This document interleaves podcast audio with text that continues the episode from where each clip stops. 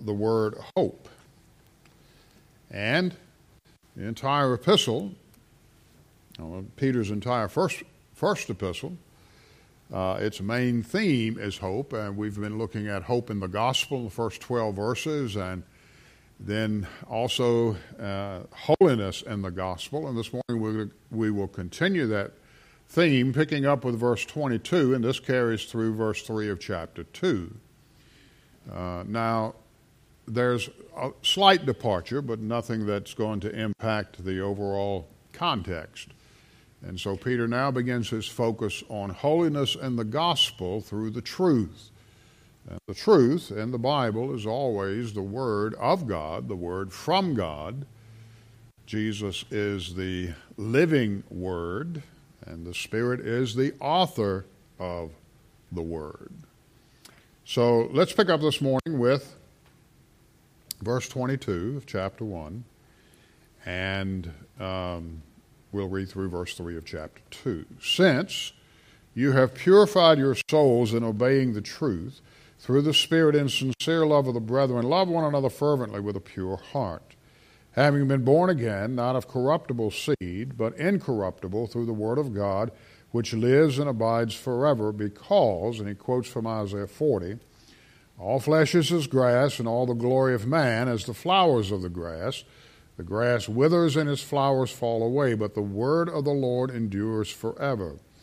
Now, this is the word which by the gospel was preached to you. Therefore, laying aside all malice, all deceit, hypocrisy, envy, and all evil speaking, as newborn, as newborn babes, desire the pure milk of the word that you may grow thereby, if indeed you have tasted that the Lord is good. Holiness in the gospel through the truth of God's word. Let's pray. Father, we thank you this morning for who you are and for the fact that you have communicated who you are, and you have communicated who we are through the vehicle, through the instrument of your word.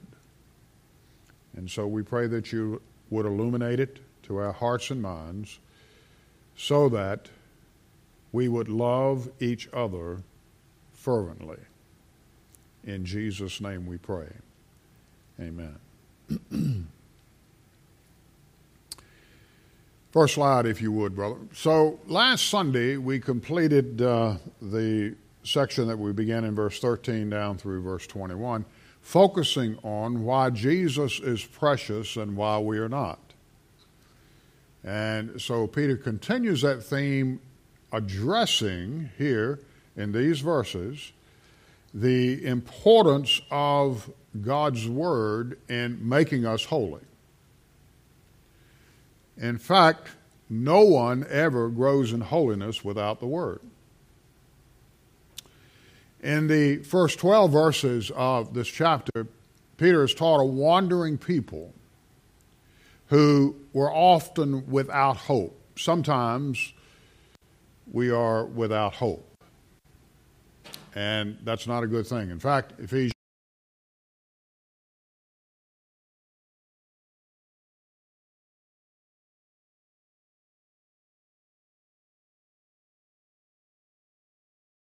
to a people that are scattered abroad, the Roman Empire.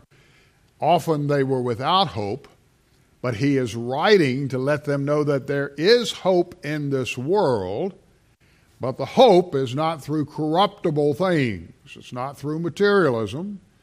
It's not through any of the things that we tend to associate in the Western culture with hope.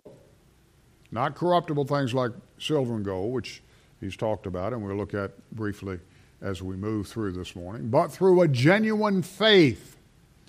I hope it's through a genuine faith, and in verses 6 through 9, he says, In this you greatly rejoice, though now for a little while, if need be, you have been grieved by various tra- trials. Put your name in there. Indeed, we have been grieved by various trials. That the genuineness of your faith, and the reason for the trials, is to prove that your faith is incorruptible having, uh, being much more precious than gold that perishes, though it be tested by fire, may be found to praise, honor, and glory at the revelation of Jesus Christ, whom having not seen you love. Though now you do not see him, yet believing you rejoice with joy inexpressible and full of glory, receiving the end of your faith.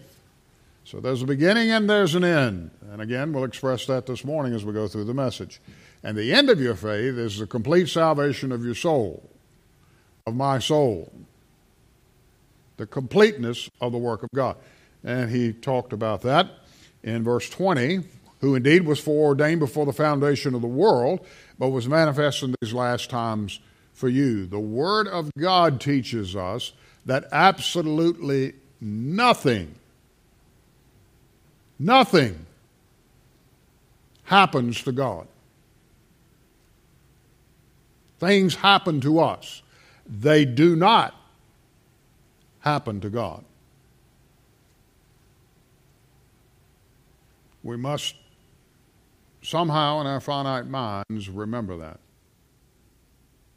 So, in these first 12 verses and the verses that we just read, the genuine faith is found in the preciousness of Jesus and the redemption of Jesus Christ. We're to glory in what God has done to us to give us hope. And that hope is in Christ's redemption. These first 12 verses, we mentioned it several times, they are defined as indicatives or they're just doctrinal teaching, expression beginning all the way back in verse 1, as a matter of fact, through that. So now we're in the second session, or the section rather, of uh, 1 Peter 1. And now Peter is moving from the doctrines to the commands. What do we draw out of what we've been taught? It's not just a bunch of facts that we're to squirrel in the back of our minds and then forget all about. So there are four commands, or there are four imperatives that he gives to us here in verses 13 through 25. We've covered some of these extensively over the past couple of weeks. But I want you to, again to look at verse 13. He says, Therefore, gird up the loins of your mind, be sober, and rest your hope fully upon the grace that is to be brought to you at the revelation of Jesus Christ. So the first one is fix your mind or your hope completely on grace at the revelation of Jesus Christ. This comes back to the completed work of God. Salvation is complete. And He's going to bring that about in time. Now, what's the reason for our hope? What's the reason of the hope for the sojourners that Peter was writing to? It's the grace of God. Without grace of God, there's no hope. Secondly, verse 15. But as he who called you is holy, you also be holy in all your conduct, because it is written, Be holy, for I am holy. So, what's the second command? Like the one who called you, be holy yourselves in all your behavior. So, the first thing we do is we hope in God's grace. And secondly, we're to be holy like God. Now, we spent some time on this. Obviously, this doesn't take place in this lifetime, but that does not mean we're to be irresponsible and say, well, we can live unholy lives. In fact, a believer, one that professes Jesus Christ, will not live an unholy life very long. Turn with me to 1 Thessalonians chapter 3. Paul writes a similar thing. Just go back a couple of books here. 1 Thessalonians chapter 3.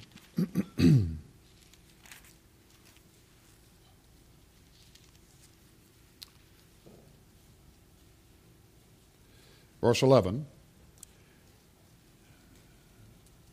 Now may our God and Father Himself and our Lord Jesus Christ direct our way to you. And may the Lord make you increase and abound in love to one another and to all, just as we did to you that he may establish your hearts blameless in holiness before our God and Father at the coming of our Lord Jesus Christ with all his saints, at the revelation of Jesus Christ. Sound very much like Peter, does it not? In fact, you may think that Peter had this epistle and was reading it, and perhaps he did. So, firstly, we're to hope in God's grace.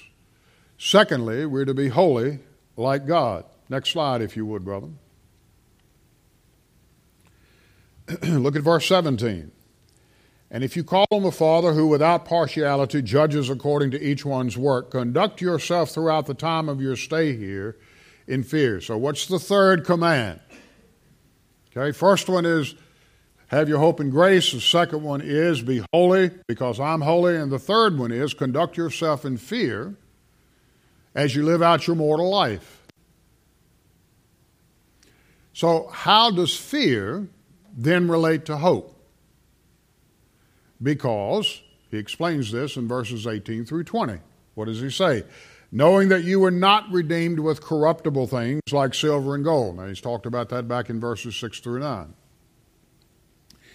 From your aimless conduct received by tradition from your fathers. We focused on that aimless conduct portion last week. But with the precious blood of Christ, as of a lamb without blemish and without spot, he indeed was foreordained before the foundation of the world, but was manifest in these last times for you. Read verse 21 while we're at it. Who through him believe in God, who raised him from the dead and gave him glory, so that your faith and your hope are in God. So, how does fear relate to hope? Well, it relates because you know that you were not redeemed with perishable things like silver or gold, but with something that is infinitely more precious, and that's the blood of God in Jesus Christ, the blood from Jesus Christ, the blood of God the Son secured our redemption.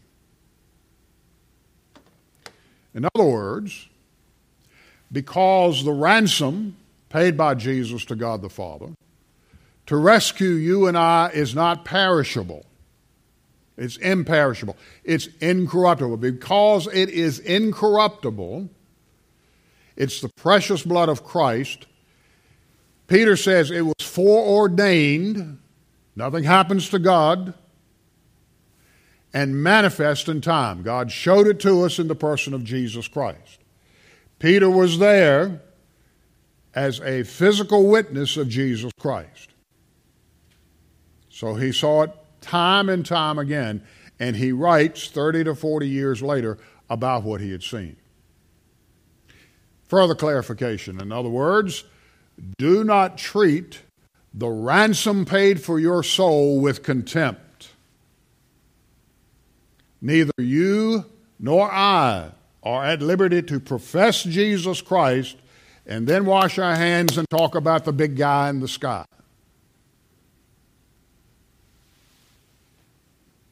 First of all, we don't know he's in the sky. Where the Lord dwells is in an entirely different dimension, not in the sky. If we treat the ransom paid for our souls with contempt, then Peter says this is a fearful thing because we mistreat the Trinity's blood. Okay, the blood of Jesus Christ is the representative blood from the Trinity. And if we do that, we treat it with contempt. And the word in the Bible for contempt is to take lightly. Yeah, that doesn't mean anything to me. Whatever. And billions upon billions of unsaved individuals have treated the blood of Christ with contempt. In fact, before we were saved, we treated the blood of Christ with contempt. Thank God for His Word that brings us to faith in Jesus Christ. Now,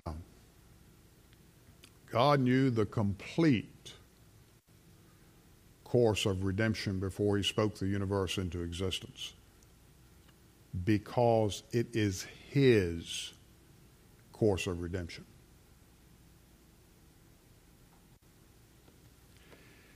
He revealed it to sinful humanity in the person of Jesus Christ, in His mercy, in His grace, in His holiness. For without the holiness of Jesus Christ, we would not be delivered. and the love of our precious Savior. It benefits those that hear. Faith comes by hearing, hearing by the Word of God. It benefits those that hear and respond, not just hear, hear and respond to the Holy Spirit's call of the gospel by placing faith alone in Jesus Christ. That's the third command that we see. Next slide, if you would, brother. Thomas Watson, the great Puritan, wrote this Great was the work of creation, but greater the work of redemption. It cost more to redeem us than to make us. God spoke us into existence, formulated Adam and Eve from the dust of the ground in some miraculous way, supernatural way that we don't know, don't need to know. In the one, there was a speaking of a word, our creation. In the other, there was shedding blood. The creation was but the work of God's fingers. In fact, Isaiah talks about this. I've mentioned this several times from the pulpit. Redemption is the work of his arm. It cost God his arm, his right arm, his right hand to redeem us. And number four, the fourth command, is in verse 22.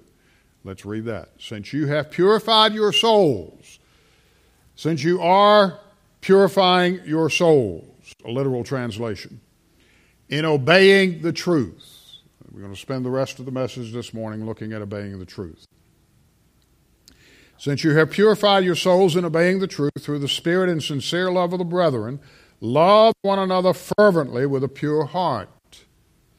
Having been born again, not of corruptible seed, not of silver and gold, not of material, not of surgical magic, not of any type of medicine, but by the supernatural work of the incorruptible seed of God, which is His Word.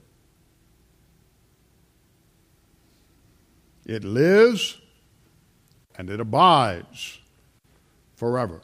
That word abide is the same root word that is found in the latter part of John's Gospel, where Jesus says, I am coming to abide with you. I, I have I've been abiding, ab- take, making my abode with you, and I'm going to leave, but I'm going to send the Spirit who will make his abode with you. Now, how does he do that?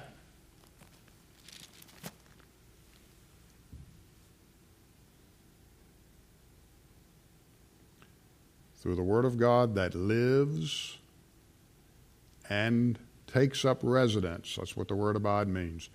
Takes up residence in you and I. Is the Word of God residing in you? Is the Word of God residing in me? So the fourth thing is that we are to fervently love one another from the heart. And the power to love comes through hoping in God. Focus of this epistle is on hope. We're to hope in the gospel. We're to learn that there's holiness in the gospel. We're to hope in the gospel's redemption in Jesus and hope in the love of the brethren. That's you and I.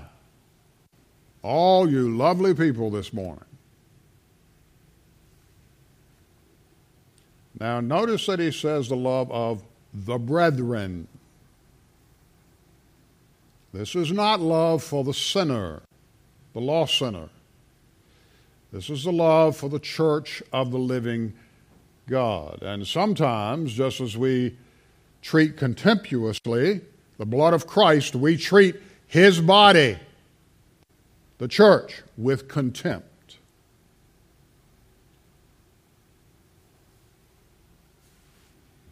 And this is not a sign of a believer. This is a sign of an unbeliever. So, the first mark of the growth of holiness in our life is the earnest love for the brethren. All the brethren.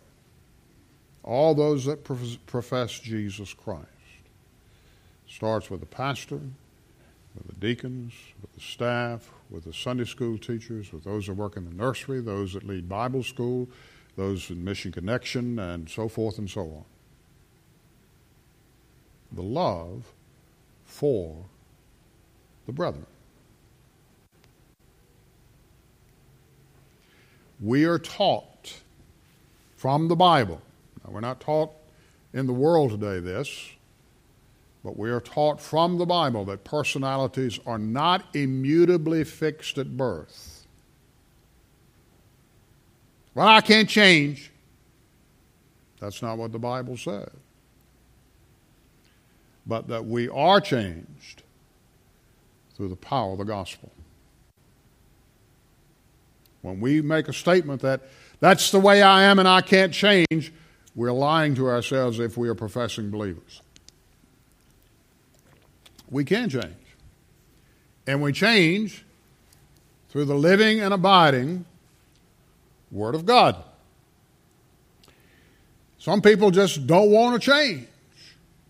Well, then why did you make a profession of faith?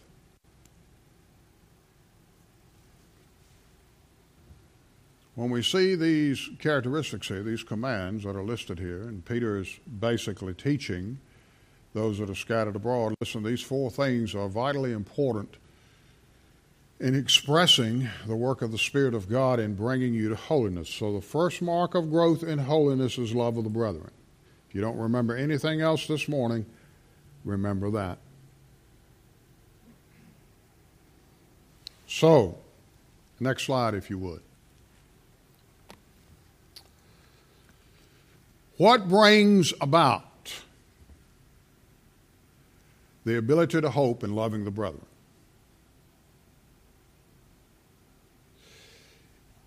It's not a familial love, a love of family. He's speaking here of agapeo of agape love, of divine love. And this love is only brought, brought about by the work of the Spirit of God. Jesus said, Hey, you, you, you love your families. Big deal. The pagans love their families.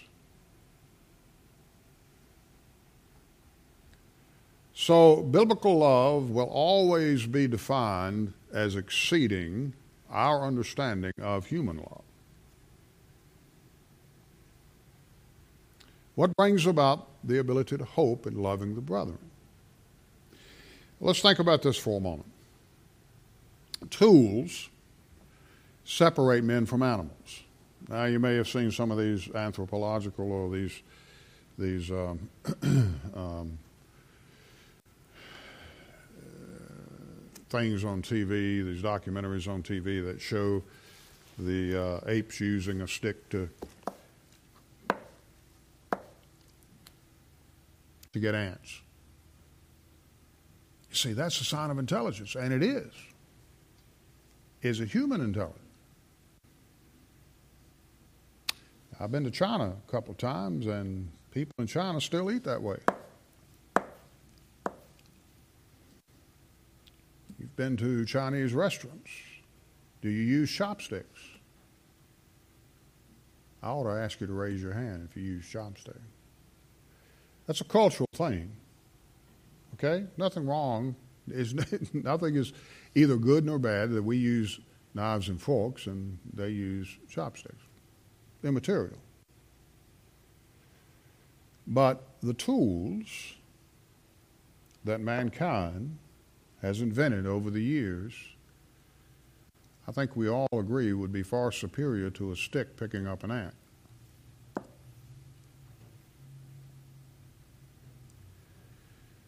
The ability we have for, and the Lord's given us this ability. This is part of subduing the earth, having dominion over the earth.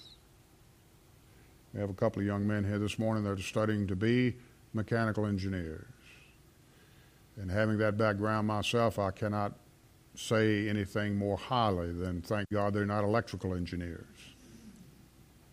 Some of you may get that later on.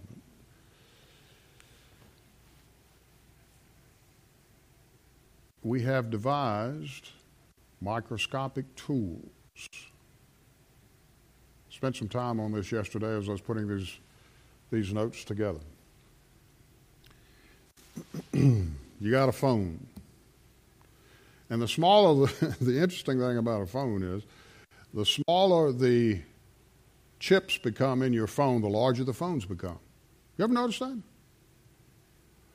This is an iPhone 8, and it's going to stay an iPhone 8 because I don't like the iPhone 9, 10, 11, 12, 13 because I'm old.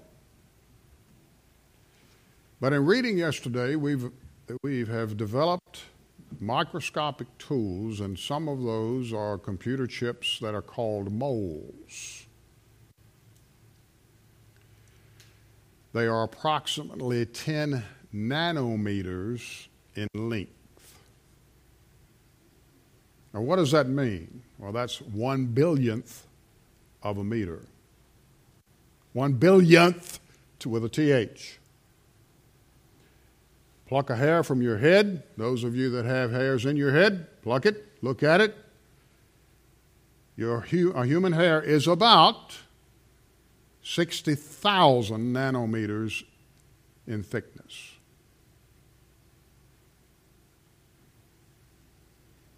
So humans have developed machinery, tools, electronics are still tools, that are, and in some cases I was reading yesterday that they have, they think they can get them down to two to three nanometers. So remember that when you're flying on an airplane that you got these little moles running through everything and it's telling the pilot what to do and not to do. And hope the moles don't dig a hole and just go away. Okay? And we have developed and built gigantic tools. And the largest one to date is the Hadron Collider that was built from 1998 until 2008, over 10 years. It is housed in a tunnel that is 27 kilometers in circumference. That's about 17 miles. It's the distance from here to Altavista, approximately. And it's circumference. So that's a pretty decent area to travel. And it goes to a depth of 175 meters or 574 feet. And it's located beneath the border of France and Switzerland, just to the south of Geneva, which was where one of the great reformers, a number of great reformers were born, lived, and died gigantic tools, microscopic tools. Surgeries can now be performed with microscopic tools. They can be performed with lasers, just a tool. That's all it is, is a tool. Lasers. And then, depending on the, the significance of the illness and so forth that you have, uh, you may have to submit yourself to very large nuclear tools. Some of you have had a number of scans, MRIs, C scans, PET scans, all these things. They are very large in most cases, nuclear tools. Instruments are a necessary way of life. Now, we take them for granted, but they're necessary.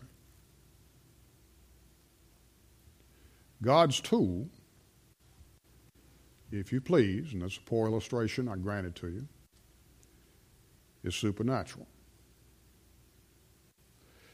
We can't put it to a size equivalency test.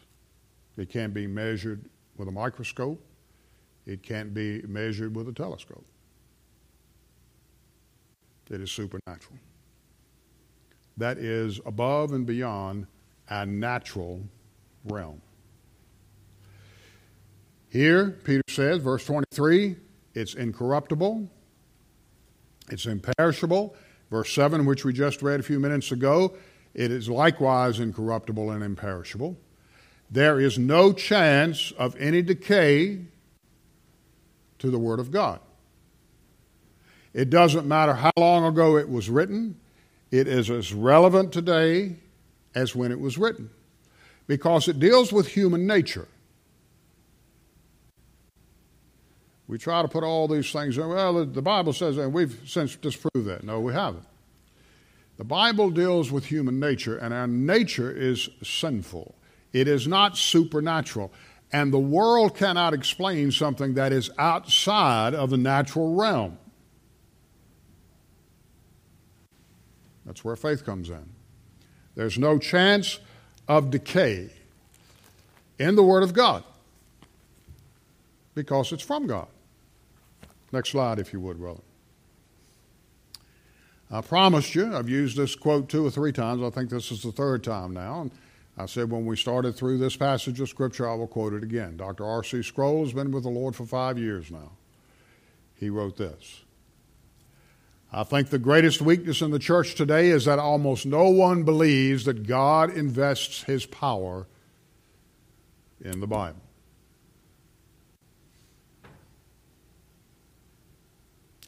I want some of that those surgical instruments to be. I want some of that. But you know, the Bible is it's too, you know. Everyone is looking for power in a program. What can we do? We're looking for power in a technique, in anything and everything except where God has placed it his word. And that's important to remember. Peter recalls this. And he writes this to those that live in a world at that time that was they didn't have any hope. And of course, he wanted to bring them to a point to where their hope was in the gospel and they would grow in holiness. Without this tool of the Word of God, no one no one. I hope and pray that all of you here this morning know the Lord is Savior. Don't know your souls, only the, only the Lord does. But I'm here to tell you that every one of us this morning that are born again were summoned to obey the truth.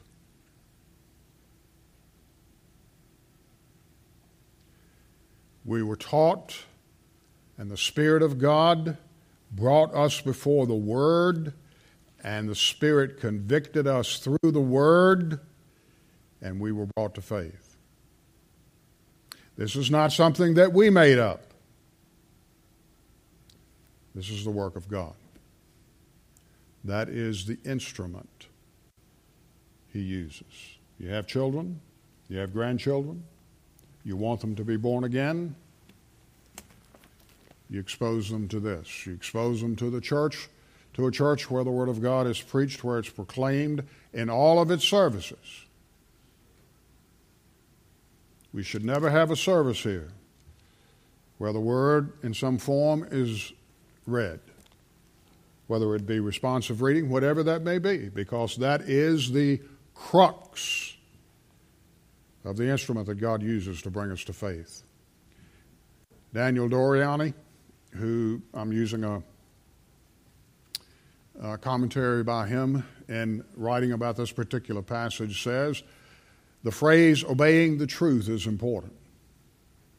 Peter does not say that we obey a command.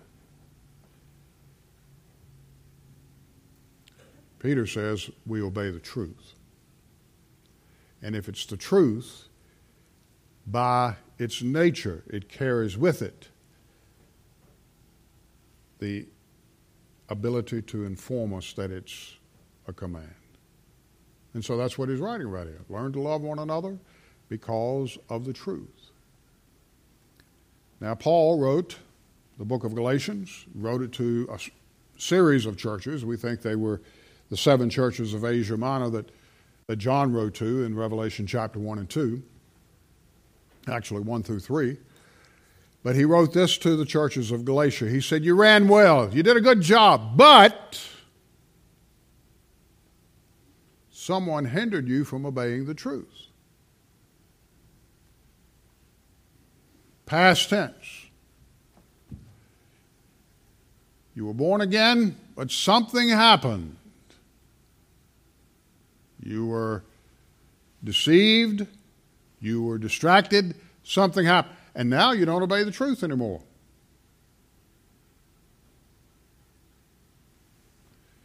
So when we look at the context in the book of Galatians and in 1 Peter here, truth equals the gospel of the Lord Jesus Christ.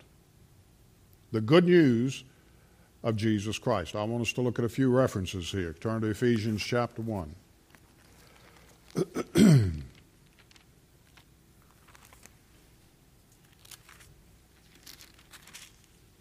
Ephesians chapter 1.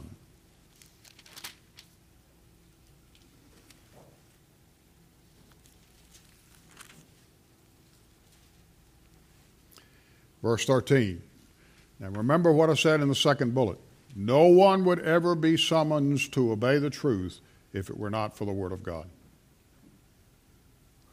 Look at verse 13. In him you also trusted after you heard the word of truth,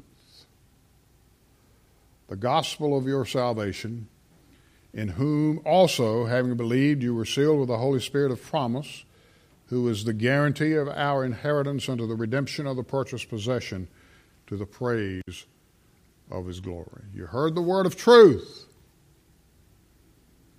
The word of truth is the gospel of your salvation. And responded. Turn over a couple of pages there to the book of Colossians, Colossians chapter 1.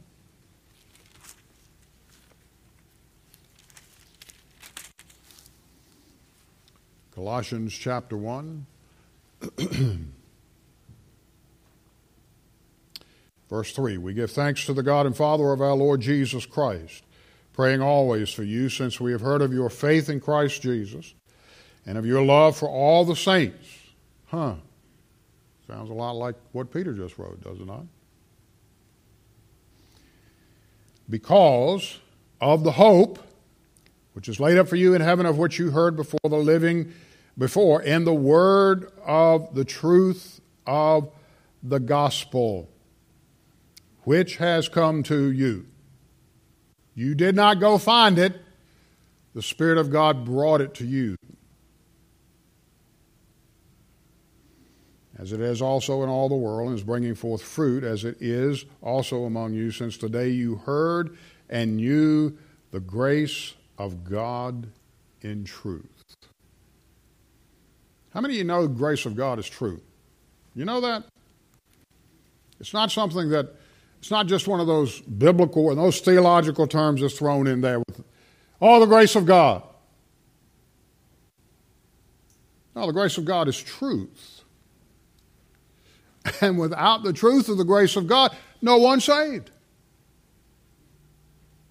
It's not an esoteric term. It's not a term that is theological, although it is. Just placed in here so that we'll talk about God's grace. It's truth, and it changes us. And when it changes us, it brings us to obedience. And then turn to James chapter 1.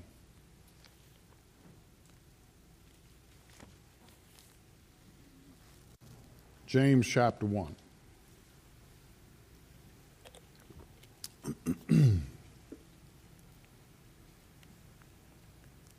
Verse 16. Do not be deceived, my beloved brethren. Paul talked about the deception of the Galatians. Peter, Peter here, Peter was pastor of the church of Jerusalem. He's also writing to a, a disposed group. Do not be deceived, my beloved brethren. Every good gift and every perfect gift is from above, comes down from the Father of lights, with whom there is no variation or shadow of turning. Of his own will, he brought us forth by the word of truth.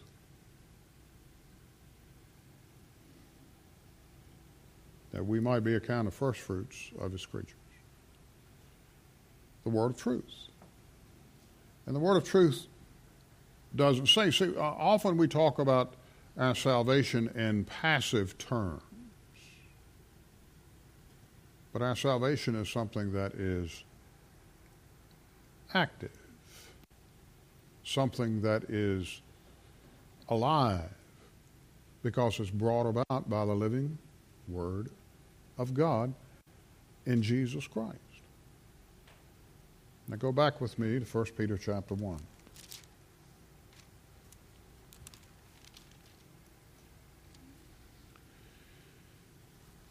And next slide, if you would. So, somewhat of a long introduction, but what I want you to see is in verse 22, he says, You've purified your souls in obeying the truth, and you obey the truth through the Spirit and the sincere love of the brethren, with to love one another fervently with a pure heart. So he says, You've purified your souls. Now, this is an, interesting turn. Go back, uh, term. Go back to verse 2.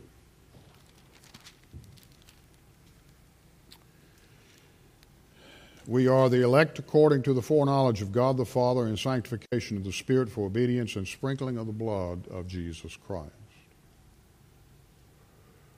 We've purified, we've had our souls sprinkled with the blood of Jesus.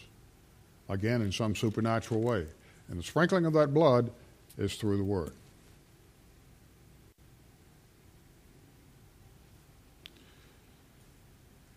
Peter indicates that purification is not only unto obedience, but it also brings about obedience.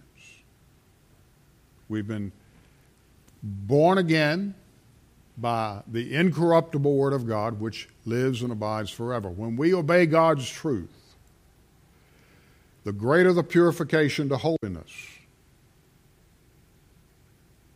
If we never open the Word, we never listen to the preaching of the Word, teaching of the Word, whatever, we're not going to become holy.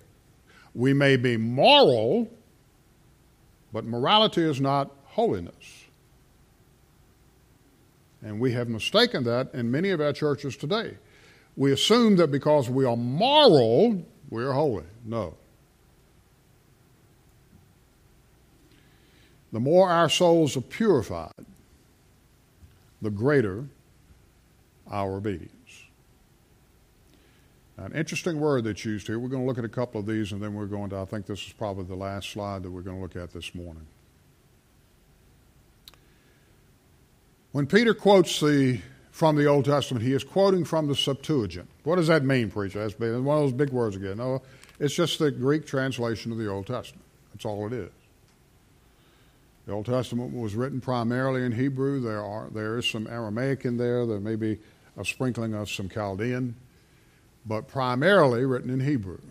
And around 200 BC, there were a group that came together, Septuagint, meaning 70 scholars. They were Hebrew scholars that were schooled in Greek and they translated the Old Testament into Greek. And so, what Peter is using here is the translation of the Greek Old Testament. It's an Old Testament technical term for the ritual purification of peoples and priests. So when he says you've been purified, this is what he means. Go with me to 1 Chronicles chapter 5.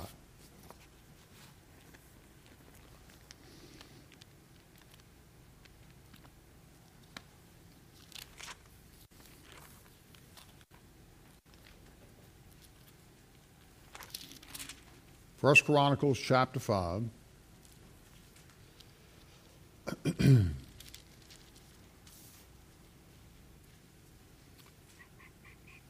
Excuse me, First Chronicles chapter 15. It would be helpful if I could read that. 15. First Chronicles chapter 15.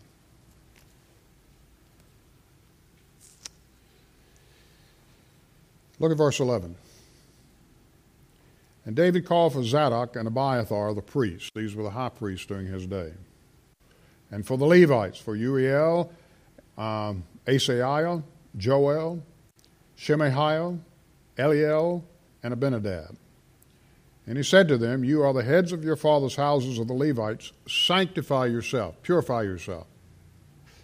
You and your brethren, that you may bring up the ark of the Lord God of Israel to the place that I have prepared for it. For because you did not do it the first time, this was when uh, the individual was killed, for because you did not do it right the first time, basically, the Lord our God broke out against us because we did not consult him about the proper order. So the priests and the Levites sanctified themselves to bring up the ark of the Lord God of Israel. Now you can read more about this in chapter 13. In fact, if you look at chapter 13, it says, verse 9, and when they came to Chidon's uh, threshing floor, Uzzah put out his hand to hold the ark, for the oxen stumbled, the anger of the Lord was aroused against Uzzah, and he struck him because he put his hand to, to the ark, and he died there before God. Not a Levite, not permitted to do that. He had not gone through the ritual cleansing. First Chronicles 15 talks about that. Now, in the moral sense, let's look at James chapter 4.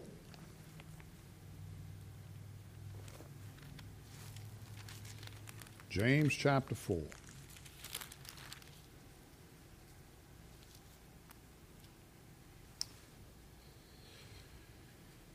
Verse 7. Therefore, submit to God, resist the devil, he will flee with, from you. Draw near to God, he will draw near to you. Cleanse your hands, you sinners, and purify your hearts, you double minded. Sanctify yourself, purify yourself. And 1 John 3, turn with me there. John writes to a similar group of individuals that are scattered abroad.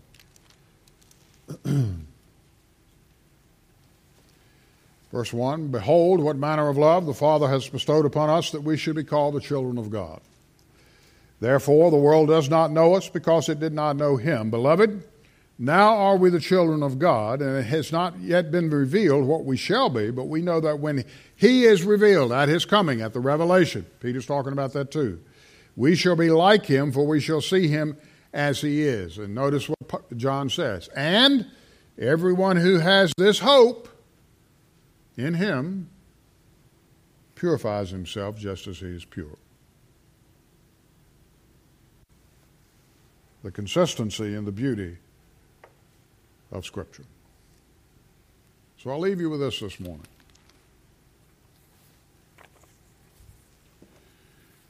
Are we the folk, the constituency, if you please, the brethren of Flat Creek?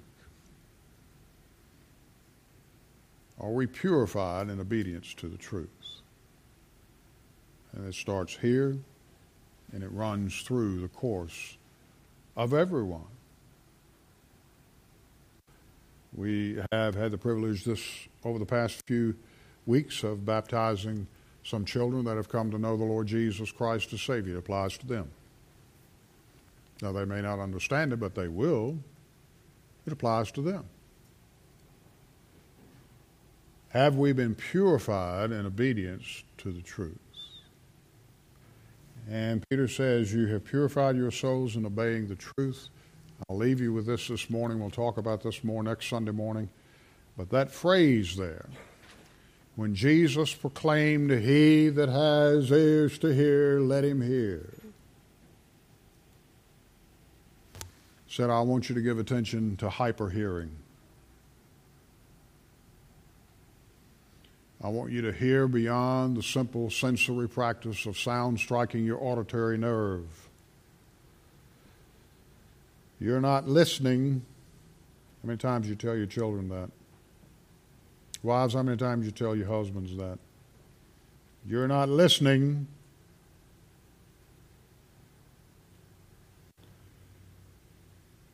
It goes beyond the practice of vibrations hitting our nerves. And then the brain processing what we hear. Because many people hear. Behold, Jesus said, they went out of sorrow to sow. He sowed with the word.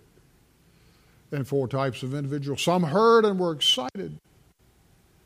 Some heard and were unconcerned. Some heard and the and the cares of the world grabbed away the seed because they blamed God for every problem that they had. But some heard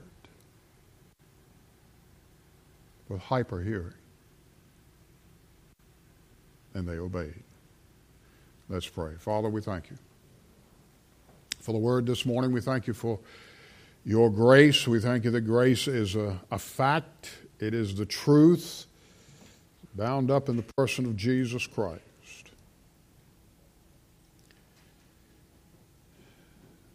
These four commands, these initiatives that Peter has written to, the, to many people without hope, certainly without hope. It was far, far more hopeless than we are today.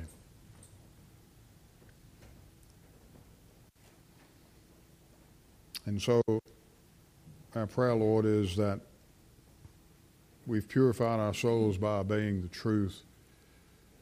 And as we'll learn, this causes us to love the brethren. I thank you this morning for Flat Creek. I thank you for the opportunity we have to proclaim the word. And my prayer is, of course, if one that is here that is unsaved, does not know you as Savior, as Redeemer, as the preciousness of in the preciousness of Jesus Christ, move in their heart to save them today. As a child of God,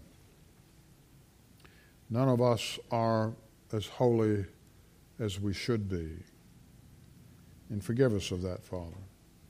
So I do pray that you would guide us and bring us to the truth that we would be purified so that we may, in a spiritual sense, be able to carry the ark of the word to a lost and dying world. Have your sweet will, your divine way in the remainder of this service. In Jesus' name we pray. Amen.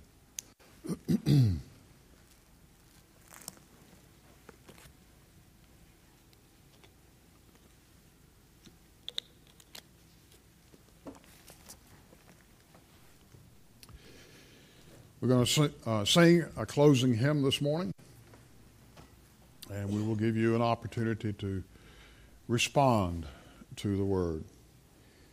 Peter can write this way because he's lived through this. He's lived through it in his own life. He's been very boastful and boisterous about his love of the Lord Jesus, and Jesus many times would chastise him for that but his heart comes through time and time again. If you're here today and you do not know the Lord Jesus as your Savior, we can't save you, but with an open Bible, we can lead you to a saving knowledge of the Lord Jesus Christ, and the truth of the grace of Jesus Christ will be made real to you. The truth of the person of Jesus Christ made real to you today. As we sing, we'll give you an opportunity to make your way out of the pew. We can take you to a, a private prayer room with an open Bible leads you to saving knowledge of the Lord Jesus Christ. But you are responsible to answer the summons. God has issued the summons. You are responsible. Child of God. The Lord may be leading you into the fellowship of the church. Perhaps you know the Lord as Savior. Maybe you need to follow Him in believer's baptism. We encourage you to make that uh, decision today. We also encourage you uh, to um, if you know the Lord as your Savior, to join perhaps with, by statement of faith, a transfer of a letter. As a child of God, let's continue to commit ourselves to purify our souls as we obey the truth. What number?